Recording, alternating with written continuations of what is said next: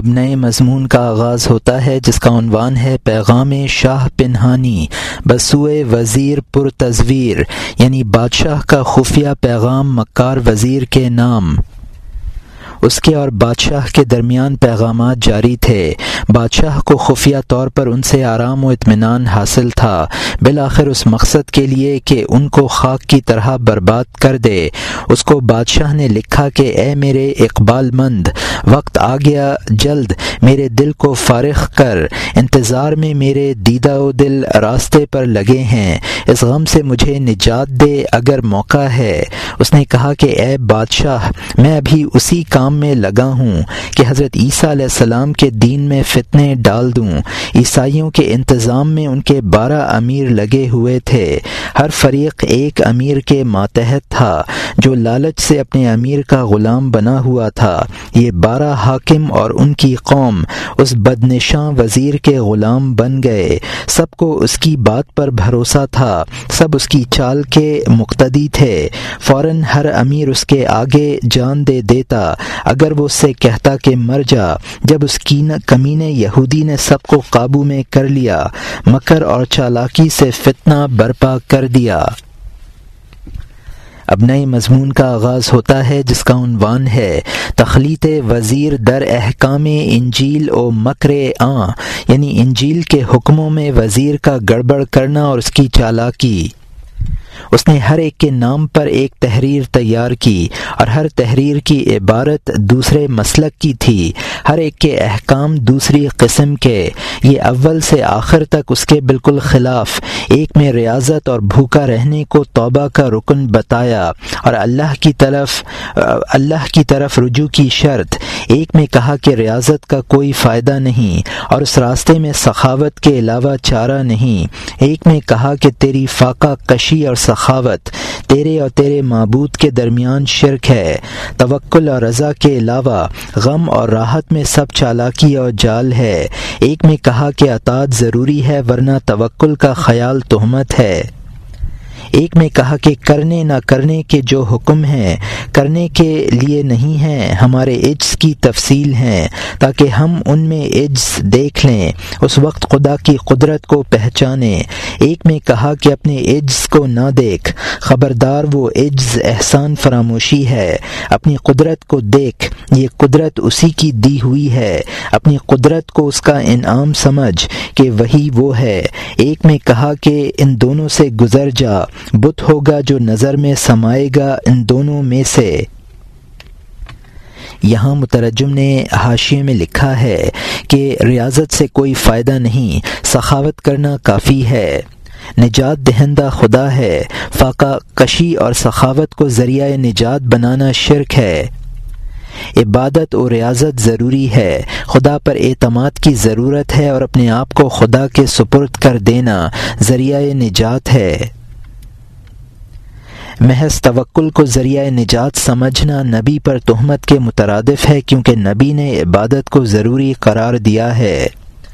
جس قدر خدائی احکام ہیں وہ کرنے کے لیے نہیں، بلکہ بندے کو اس کا عجز تسلیم کرانے کے لیے ہیں۔ ان پر عمل ناممکن ہے، لہٰذا بندہ اپنے آپ کو عاجز تسلیم کر لے گا۔ یہ جبر کی تعلیم ہے۔ اپنے آپ کو مجبور محض نہ سمجھو، ورنہ خدا کی عطا کردہ نعمت قدرت کا کفر ہوگا۔ انسان کی قدرت خدا کا عطیہ ہے، لہٰذا انسان قادر ہے اور اپنے افعال کا خود خالق ہے۔ جبر و اختیار کی بحث میں پڑھنا اللہ سے بے خوف ہونا ہے، لہٰذا یہ بحثیں بمنزلہ بت کے ہیں۔ یہ صارف یہ سارے مختلف احکام، مختلف گروہوں کو اس نے دیے اور یہاں حاشیہ ختم ہوتا ہے۔ ایک میں کہا کہ تیرا عجز اور قدرت اور جو کچھ تیرے فکر میں ہے خود بخود گزر جائے گا۔ ہر مذہب میں اپنی خواہش نفسانی سے، ہر قوم ذلت میں گرفتار ہوئی ہے۔ ایک میں کہا، عقل کی شمع کو نہ بجھا، اس لیے کہ یہ غور و فکر شمع محفل ہے۔ خیال اور غور و فکر کو جب تو چھوڑ دے گا، تو گویا تو نے وصال کی شمع کو آدھی رات میں بجھا دیا۔ ایک میں کہا، بجھا دے، پرواہ نہ کر، تاکہ ایک کے بدلے میں لاکھ پائے۔ یہاں مترجم نے حاشیے میں لکھا ہے کہ جبر و قدر کی بحثیں اور جو کچھ انسانی افکار ہیں خود بخود ختم ہو جائیں گے، لہٰذا ان کو ترک کرنے کے اہتمام کی ضرورت نہیں۔ نفسانی خواہش یعنی ان بحثوں کا ترک بھی نفسانی خواہش ہے، جو گمراہی کا سبب ہے۔ شمع سے مراد عقل اور غور و فکر ہے یعنی مذہبی احکام اور عقائد عقلی ہیں۔ انسان کو اپنی عقل سے کام لینا چاہیے۔ دینی معاملوں میں عقل کو دخل نہ دے اور دیوانگی اختیار کر اور یہاں حاشیہ ختم ہوتا ہے۔ اس لیے کہ شمع کو بجھانے سے روح بڑھے گی، تیرے صبر کی وجہ سے تیری لیلا مجنو کی طرح ہو جائے گی۔ جس نے اپنے زہد کی وجہ سے دنیا کو چھوڑ دیا، اس کے سامنے دنیا پہلے سے زیادہ آتی ہے۔ ایک میں کہا، جو کچھ اللہ نے تجھے دیا ہے، وہ آفرینش کے وقت اللہ نے تیرے لیے شیریں کر دیا، تیرے لیے آسان اور خوشگوار کر دیا ہے۔ اس کو لے لے، اپنے آپ کو پیچش میں مبتلا نہ کر۔ ایک میں کہا اپنی ملکیت سے دستکش ہو جا، اس لیے کہ تیری مرغوب تباہ چیز مردود اور بری ہے۔ یہاں مترجم نے حاشے میں لکھا ہے یعنی دیوانگی اختیار کرنے سے تو خدا کا محبوب بن جائے گا، عقل کو بالائے طاق رکھ کر جو دنیا کو چھوڑے گا، دنیا اس کو اور زیادہ اس کو ملے گی۔ خدا نے ازل میں جو کچھ تیرے لیے مقدر کر دیا ہے وہ مل کر رہے گا، اس لیے کیوں صحیح کرتا ہے اور کیوں حلال و حرام کی بحثیں پیدا کرتا ہے؟ اور یہاں حاشیہ ختم ہوتا ہے۔ ایک میں کہا، اپنی ملکیت سے دستکش ہو جا، اس لیے کہ تیری مرغوب تباہ چیز مردود اور بری ہے۔ مختلف راستے آسان ہو گئے ہیں۔ ہر ایک کے لیے ایک مذہب جان کی طرح بن گیا ہے۔ اگر اللہ کا آسان کر دینا ہی کوئی راستہ ہوتا، ہر یہودی اور آتش پرست اس سے واقف ہوتا۔ ایک میں کہا کہ آسان چیز وہ ہوتی ہے جو دل کی زندگی اور جان کی غذا ہوتی ہے۔ یہاں مترجم نے حاشے میں لکھا ہے یعنی جس چیز کی طرف دل راغب ہو وہ بری اور مردود ہے، اس کو اختیار نہ کر۔ اپنی پسند کی چیز اختیار کرنے سے ہی یہ اختلاف مذاہب پیدا ہوا ہے، جو فساد کا سبب ہے۔ لہذا پسندیدگی حقانیت کی دلیل نہیں ہے۔ آسان چیز بھی درست ہے، جس سے دل زندہ ہوتا ہے اور روح کے لیے وہ غذا ہے، اور یہاں حاشیہ ختم ہوتا ہے۔ جو چیز طبیعت کے ذوق کے مطابق ہوتی ہے جب گزر جاتی ہے، تو شور زمین کی طرح پیداوار اور فصل نہیں دیتی ہے۔ اس کی پیداوار شرمندگی کے سوا نہیں ہوتی اور اس کی بے کا حاصل نقصان کے سوا کچھ نہیں ہوتا۔ انجام کار وہ آسان نہیں ہوتی اور آخر میں اس کا نام دشوار ہوتا ہے۔ تو دشوار اور آسان کے فرق کو سمجھ، اس اور اس کے حسن کے نتیجے پر نظر رکھ۔ ایک میں کہا کسی استاد کی طلب کر محض ذاتی شرافت سے تجھے عاقبت اندیشی حاصل نہیں ہو سکتی۔ بغیر استاد، جس قوم نے انجام کو معلوم کیا، لامحالہ لغزش میں گرفتار ہوئی۔ آخرت کو سمجھنا اپنے ہاتھ کا کام نہیں ہے، ورنہ مذہبوں میں اختلاف نہ ہوتا۔ ایک میں کہا، استاد بھی تو ہی ہے، اس لیے کہ استاد کو پہچاننے والا تو ہی ہے۔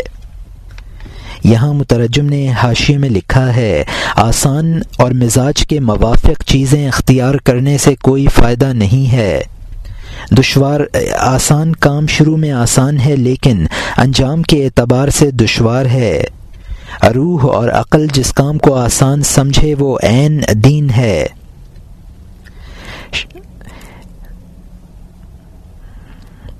تو خود استاد ہے، کسی شیخ کی کیا ضرورت ہے؟ اس لیے کہ جو شیخ کو شناخت کر سکتا ہے، وہ خود آخرت کو بھی سمجھ سکتا ہے۔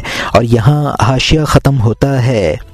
ایک میں کہا، استاد بھی تو ہی ہے، اس لیے کہ استاد کو پہچاننے والا تو ہی ہے۔ مرد بن اور لوگوں کا بیگاری نہ بن۔ جا، خود اپنی فکر کر اور پریشان نہ ہو۔ اپنی ذاتی رائے قائم کر اور خلاف سے بھاگ، تاکہ تو اللہ کا وصال پالے۔ ایک میں کہا، یہ سب کائنات ایک ذات ہے۔ جو دو سمجھے، وہ کمینہ بھینگا ہے۔ ایک میں کہا کہ سو ایک کیسے ہو سکتے ہیں۔ جو یہ سوچے، وہ شاید پاگل ہو۔ ہر ایک قول دوسرے کی ضد ہے۔ بتا زہر اور شکر ایک کیسے ہو سکتے ہیں؟ معنوں اور صورتوں میں اختلاف۔ دن اور رات، کانٹے اور پھول۔ پتھر اور موتی کا سا اختلاف سمجھ۔ جب تک تو زہر اور شکر سے نہ گزرے گا، وحدت کے چمن کی خوشبو کب سونگھے گا؟ یہ مصنوعی وحدت در وحدت ہے۔ اے معنی کے طالب، مچھلی سے سماک تک چلا جا۔ یہاں مترجم نے حاشیے میں لکھا ہے، وجود صرف واحد ہے جو تمام کائنات میں جاری اور ساری ہے۔ کروڑوں کائنات ایک وجود کب بن سکتی ہے؟ ان باتوں میں ایسا ہی اختلاف تھا جیسے زہر اور شکر میں۔ ان ماروں کے الفاظ و معانی میں سب سے زیادہ اختلاف تھا۔ جب تک مختلف مظاہر سے گزر کر ذات واحد تک نہ پہنچے گا، تکمیل نہ ہوگی۔ سمک سے یہاں مراد مچھلی ہے۔ ایک فرضی عقیدہ ہے کہ ایک مچھلی ہے، اس مچھلی کی پشت پر ایک بیل ہے۔ اس بیل کے سینگوں پر زمین ٹکی ہوئی ہے۔ اور سماک سے مراد دو ستارے ہیں جو انتہائی بلندی پر ہیں۔ ایک کو سما کے دوسرے کو سما کے کہتے ہیں۔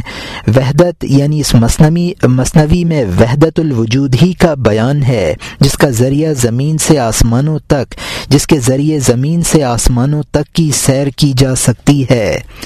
اور یہاں حاشیہ ختم ہوتا ہے۔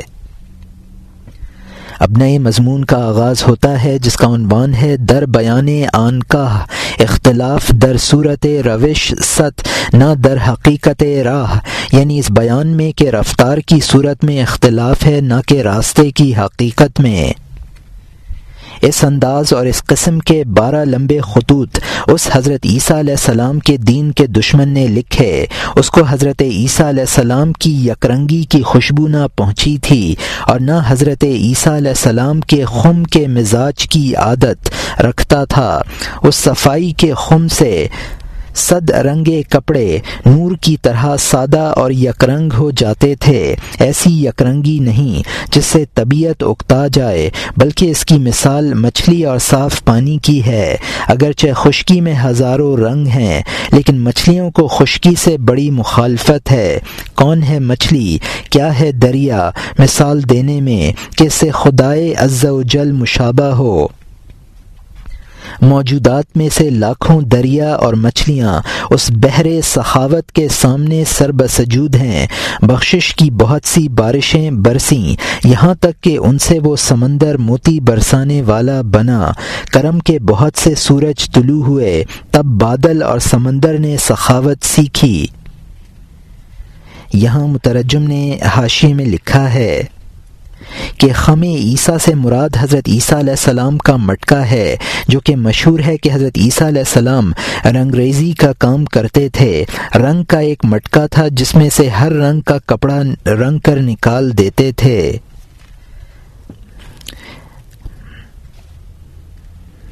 صاف پانی یعنی وہ یکرنگی ایسی نہ تھی جس سے انسان اکتائے، بلکہ اس کی مثال دریا کی یکرنگی کسی ہے، جس سے مچھلی کبھی نہیں اکتاتی۔ کوئی زمین کالی ہے، کوئی لال، کہیں ریت ہے، کہیں مٹی۔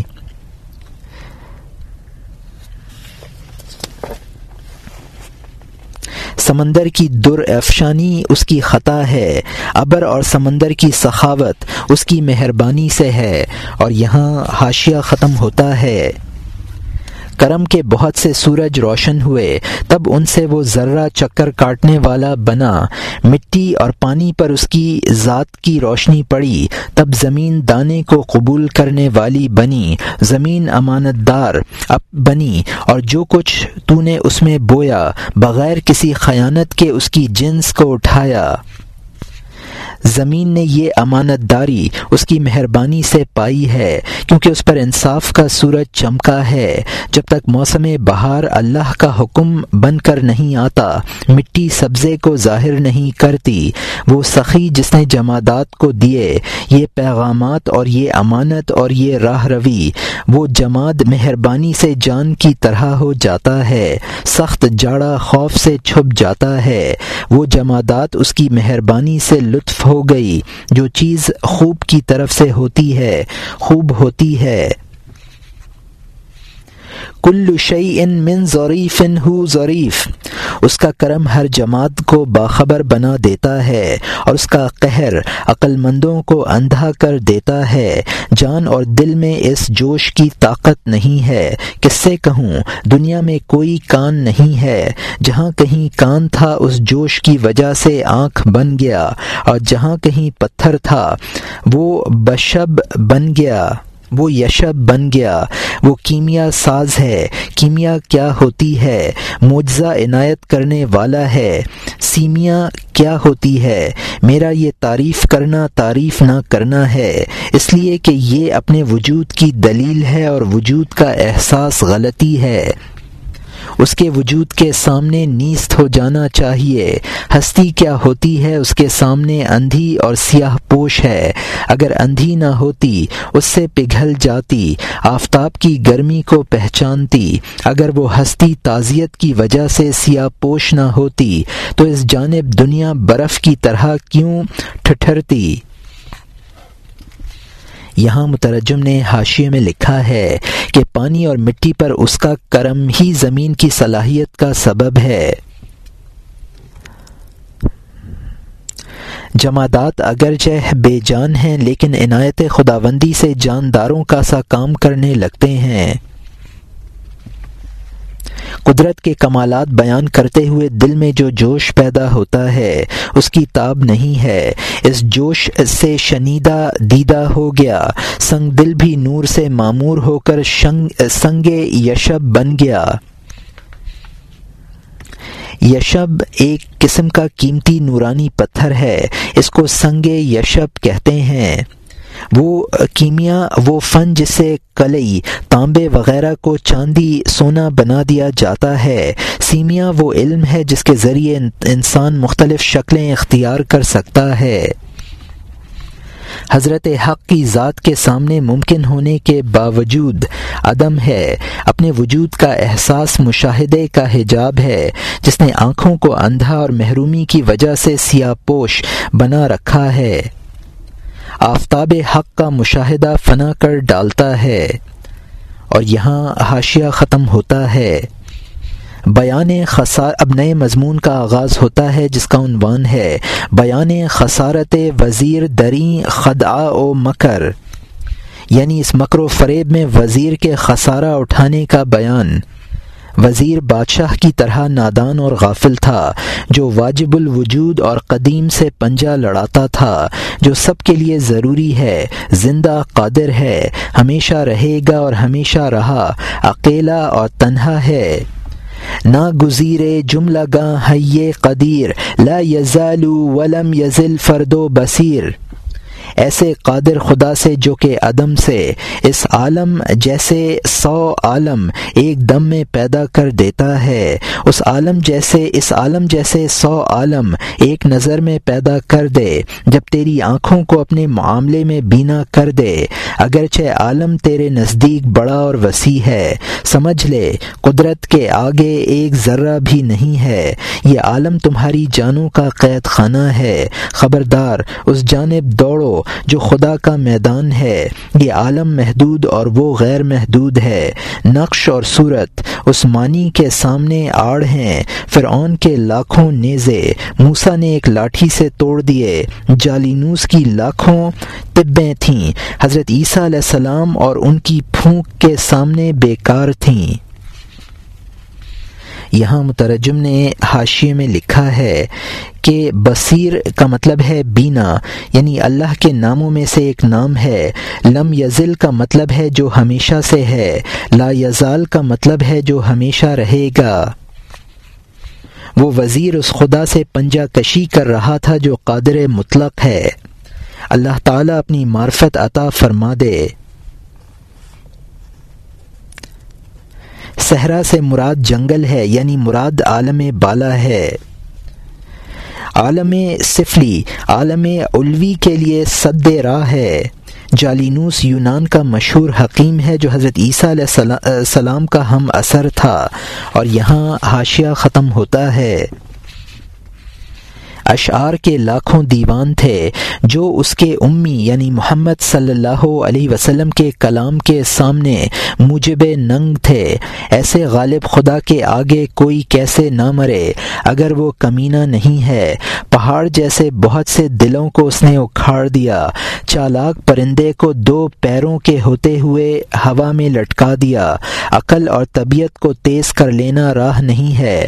شاہ کا فضل آجز کے سوا کسی کی دستگیری نہیں کرتا۔ اے مخاطب، بہت سے گنج گاؤ جیسے خزانے جمع کرنے والے عقل مندوں کے لیے سامان تمسخر بن گئے۔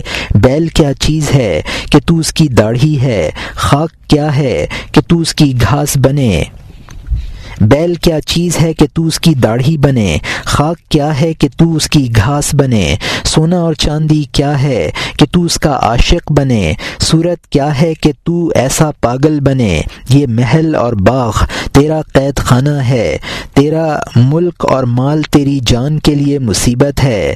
جس گروہ کو اللہ نے مسخ کیا، ان کی صورت کی پہچان کو مٹا دیا۔ جب عورت بدکاری کی وجہ سے زرد روح ہوئی، اس کو خدا نے مسخ کر دیا، زہرہ بنا دیا۔ عورت کو زہرہ بنا دینا تو مسخ تھا۔ کیا پانی اور مٹی ہو جانا مسخ نہیں ہے؟ اے سرکش، روح تو تجھے عرش بری کی طرف لے جاتی، لیکن تو پانی اور مٹی کی طرف نچلے درجوں میں آ گیا۔ تو نے اپنے آپ کو اس پستی کی وجہ سے مسخ کر لیا۔ حالانکہ وہ جو عقول عشرہ کے لیے باعث رشک تھا۔ اس سے بدتر مسخ کرنا کیا ہوگا؟ بلکہ اس مسخ کے بالمقابل یہ مسخ گرا ہوا ہے۔ یہاں مترجم نے حاشیے میں لکھا ہے۔ کہ ام کا بمانی ماں کے طرف منصوب ہے۔ وہ بچہ جو سایہ پدری سے محروم ہو کر صرف ماں کے زیر سایہ پلا ہو اور علوم مروجہ حاصل نہ کر سکا ہو، اس کو امی کہتے ہیں۔ حضور صلی اللہ علیہ وسلم کو بھی امی کہا جاتا ہے۔ فلاسفہ اور حکمہ محض عقل کے زور پر۔ معرفت حاصل کر لیں، یہ ممکن نہیں ہے۔ اللہ عز و نیاز سے ہی دستگیری فرماتا ہے۔ خزانہ بھرنے والے۔ گنج گاؤں کا مطلب ہے مشہور خزانہ جو جمشید کے زمانے کا تھا۔ بہرام کے زمانے میں ایک کاشتکار کے ہاتھ آیا تھا۔ اس میں گائے بیل کے تلائی بت بھی تھے۔ اس لیے اس کا نام گنج گاؤں پڑ گیا۔ بیل کی داڑھی سے احمق بے وقوف مراد ہوتا ہے۔ دنیاوی چیزیں، راہ طریقت کی رکاوٹیں ہیں۔ زہرہ ایک ستارے کا نام ہے۔ عوام میں مشہور ہے کہ زہرہ ایک عورت تھی۔ ہاروت و ماروت دو فرشتوں نے اسے زنا کر لیا۔ اس سزا میں وہ دونوں فرشتے چاہے بابل میں الٹے، لٹکا دیے گئے اور زہرہ عورت نے ان دونوں سے جو اس میں اعظم سیکھا تھا، اس کے ذریعے آسمان پر چلی گئی۔ تو اللہ تعالی نے اس کو مسخ کر کے زہرہ ستارہ بنا دیا۔ اس سارے قصے کی شریعت میں کوئی اصل نہیں ہے۔ یہ محض افسانہ ہے۔ اور یہاں اور یہاں حاشیہ ختم ہوتا ہے۔ اس سے بدتر مسخ کرنا کیا ہوگا؟ بلکہ اس مسخ کے بالمقابل یہ مسخ گرا ہوا ہے۔ تو نے ہمت کا گھوڑا ستاروں کی طرف تو دوڑایا، لیکن مسجود آدم علیہ السلام کو تو نہ پہچانا۔ اے نا خلف، آخر تو آدم علیہ السلام کی اولاد ہے۔ ذلت کو شرافت کب تک سمجھے گا؟ کب تک کہے گا، میں تمام دنیا کو فتح کروں گا اور اس دنیا کو اپنے سے بھر دوں گا۔ اگر پوری دنیا بالکل برف سے بھر جائے سورج کی گرمی ایک نظر میں اس کو پگھلا دے۔ اس وزیر کے بوجھ اور اس جیسے لاکھوں کے بوجھ کو خدا ایک چنگاری سے نیست و نابود کر دے۔ بعینہ ان خیالات کو دانائی بنا دے اور اس کے زہریلے پانی کو شربت بنا دے۔ ویرانے میں خزانوں کو محفوظ رکھتا ہے۔ کانٹے کو پھول اور جسموں کو جان بنا دیتا ہے۔ وہ گمان پیدا کرنے والی بات کو یقین بنا دیتا ہے اور کینا کے اسباب سے محبتیں اگا دیتا ہے۔ حضرت ابراہیم علیہ السلام کو آگ میں پال دیتا ہے اور خوف کو روح کے اطمینان کا ذریعہ بنا دیتا ہے۔ اس کی علت آفرینی سے میں دیوانہ ہوں اور اس کے سبب سوزی سے میں سو فستائی ہوں۔ اس کے اس کی سبب سازی سے میں سرگردہ ہوں۔ اس کی سبب سوزی سے بھی میں حیران ہوں۔ یہاں مترجم نے حاشیے میں لکھا ہے۔ کہ خدا کی بخشش سے نا امید نہ ہونا چاہیے۔ حضرت ابراہیم علیہ السلام کو نمرود نے آگ میں ڈلوایا، لیکن وہ آگ آگ باغ بن گئی۔ سبب سازی کا مطلب ہے سبب بنانا، علت و معلول کا سلسلہ قائم کرنا یعنی ایک وجود کو کسی دوسرے وجود پر موقوف رکھنا۔ سبب سوزی کا مطلب ہے بلا علت کوئی کام کرنا۔ سو فستائی حکمہ کا ایک گروہ ہے جو کسی حقیقت کو موجود نہیں مانتا۔ ہر شے کے وجود کو وہمی اور خیالی مانتا ہے۔ اور یہاں حاشیہ ختم ہوتا ہے۔ اب نئے مضمون کا آغاز ہوتا ہے جس کا عنوان ہے، مکر کردن وزیر او در خلوت نشتن، او شور افگندن در قوم۔ یعنی وزیر کا مکر کرنا اور تنہائی میں بیٹھنا اور قوم میں شورش پیدا کر دینا۔ جب مکار بد اعتقاد وزیر نے حضرت عیسیٰ علیہ السلام کے دین کو فساد ڈالنے کے لیے بدل ڈالا، دوسرا مکر اس وزیر نے اختیار کیا، واس کہنا چھوڑا، تنہائی میں بیٹھ گیا، مریدوں میں شوق کی سوزش ڈال دی، چالیس پچاس روز تک تنہائی میں رہا، اس کے شوق سے لوگ دیوانے ہو گئے، حال اور گفتگو اور اس کے ذوق کی جدائی سے۔ لوگ خوشامد اور آجزی کرتے تھے اور وہ مجاہدے کی وجہ سے تنہائی میں کبڑا ہو گیا تھا۔ انہوں نے کہا، تیرے بغیر ہمارے لیے روشنی نہیں ہے۔ لاٹھی پکڑنے والے کے بغیر نابینا کا حال کیا ہوگا؟ ازراہ مہربانی اور خدا کے لیے، اس سے زیادہ ہم کو اپنے سے جدا نہ کر۔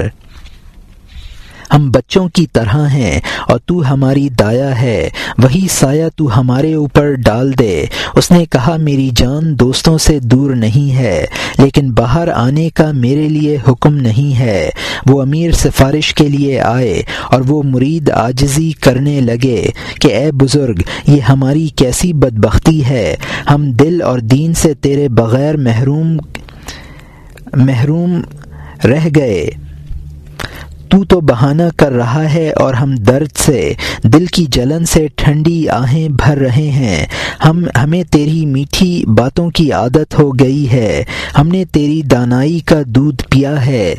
خدا کے لیے یہ ظلم ہم پر نہ کر، مہربانی کر اور آج کو کل پر نہ ٹال۔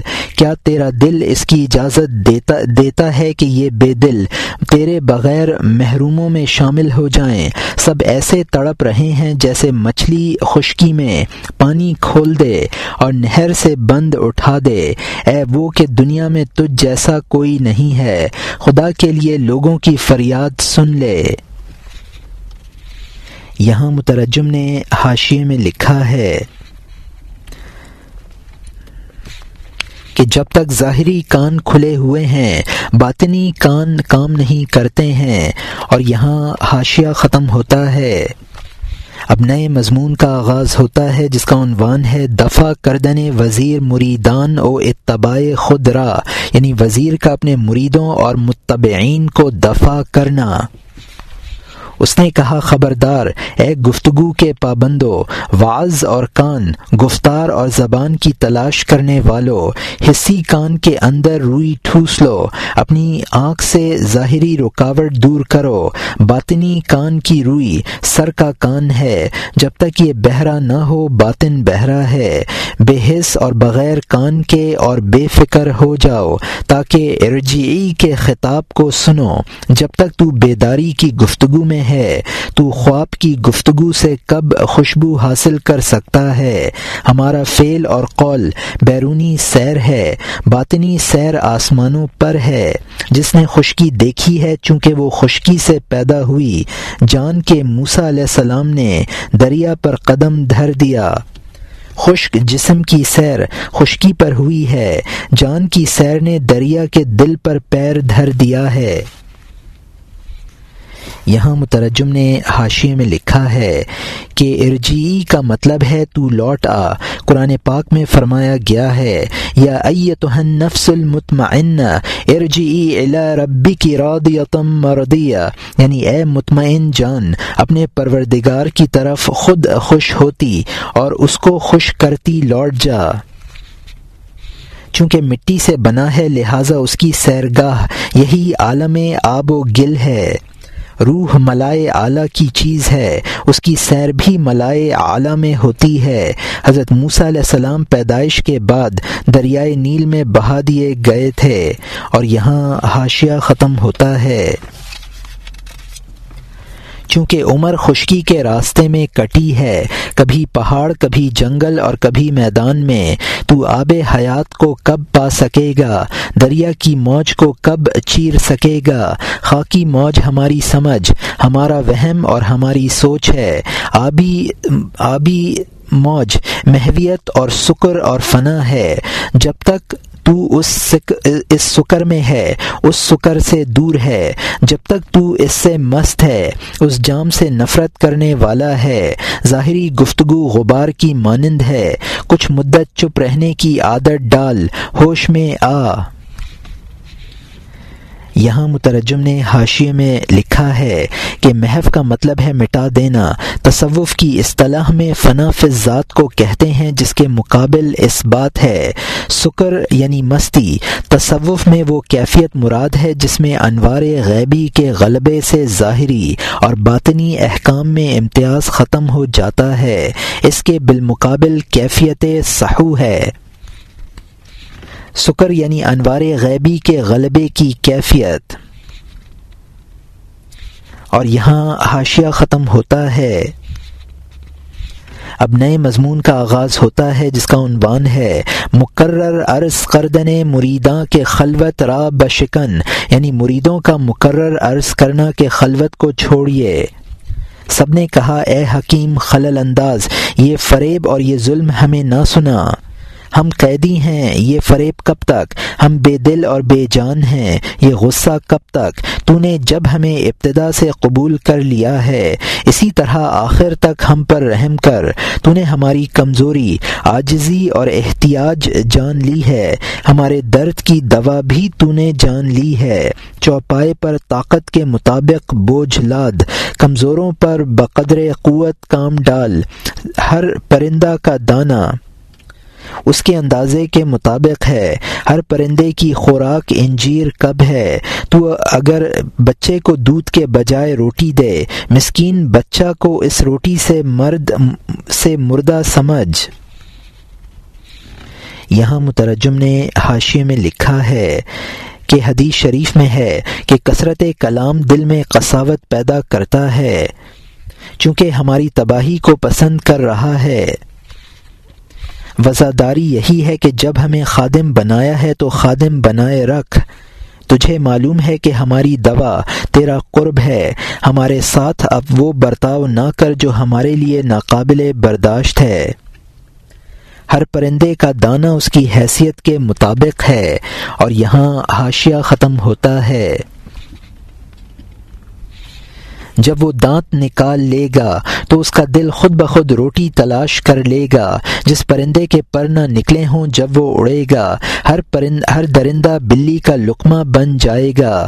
جب پر نکال لے گا، وہ خود بخود اڑے گا۔ اچھی بری سیٹی کے بغیر بلا تکلف۔ تیری گفتگو شیطان کو چپ کر دیتی ہے۔ تیری گفتگو ہمارے کان کو ہوش مند کر دیتی ہے۔ جب تو گویا ہوتا ہے، ہمارے کان ہمتن ہوش ہوتے ہیں۔ چونکہ تو دریا ہے، ہمارا خشک بھی سمندر ہے۔ تیرے ساتھ ہمارے لیے زمین آسمان سے بہتر ہے۔ اے وہ ذات کے تجھ جیسے سماک سے سمک تک روشن ہے۔